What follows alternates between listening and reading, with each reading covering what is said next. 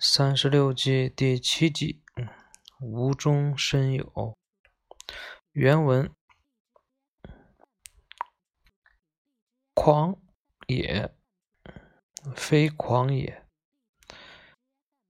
其实其所狂也。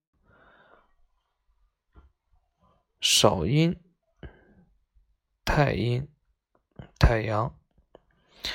译文。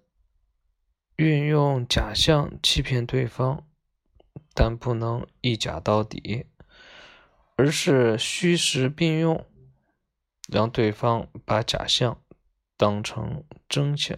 真相，这道理就好比少阴太阳阴太阳，这里阴指假象，阳指真相。用大大小小的假象来掩饰真相。安史之乱的时候，许多地方官吏纷纷投靠安禄山。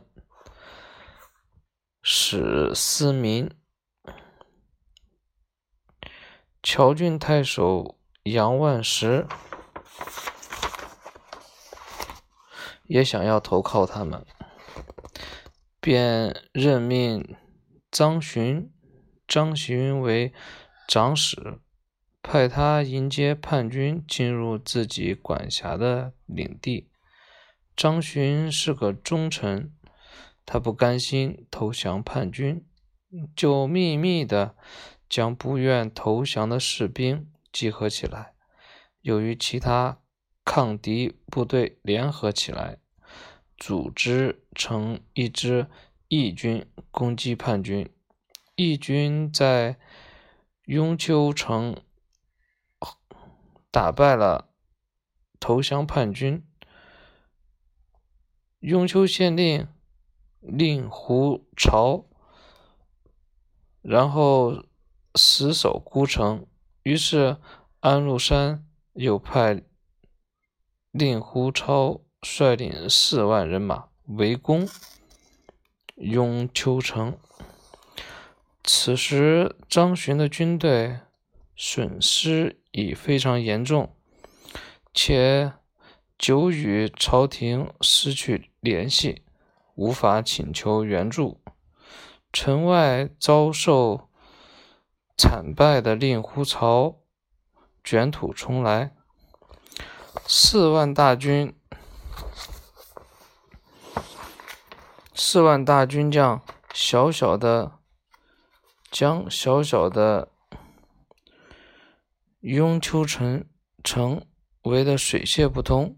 城中的将士看到叛军兵强马壮，十分害怕。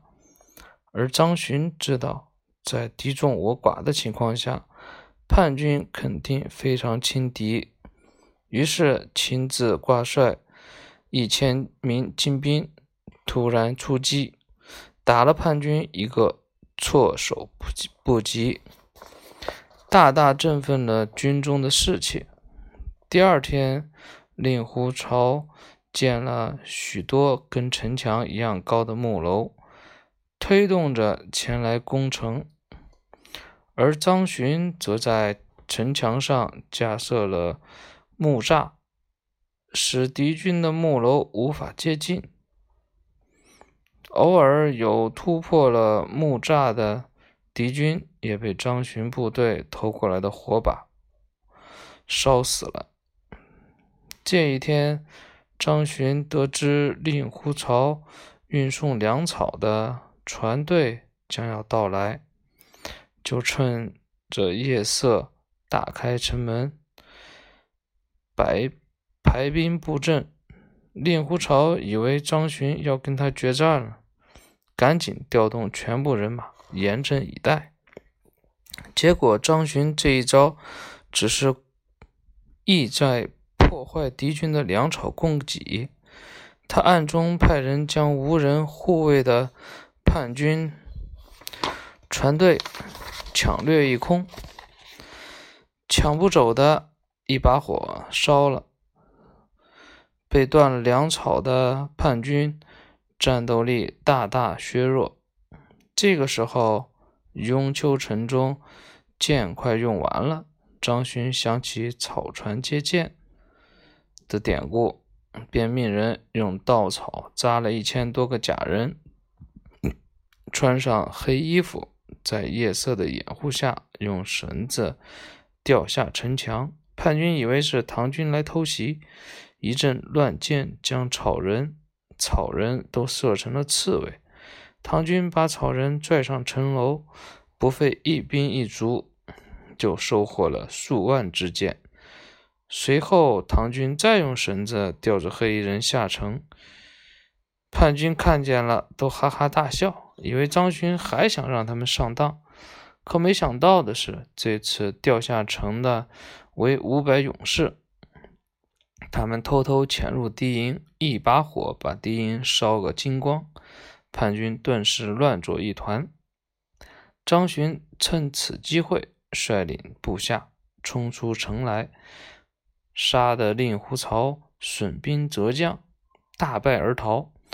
在这场战役中，张巡显示出了过人的军事才华，将手握着数万重兵的令狐潮玩弄于股掌之间，最终保住了。雍丘城，张巡破敌的故事真是精彩。他巧妙灵活地运用了无中生有的计策，先是开城迎敌，让敌人以为要进行决战，结果却是偷袭敌人的粮船；然后又运用草人骗取了敌人的箭。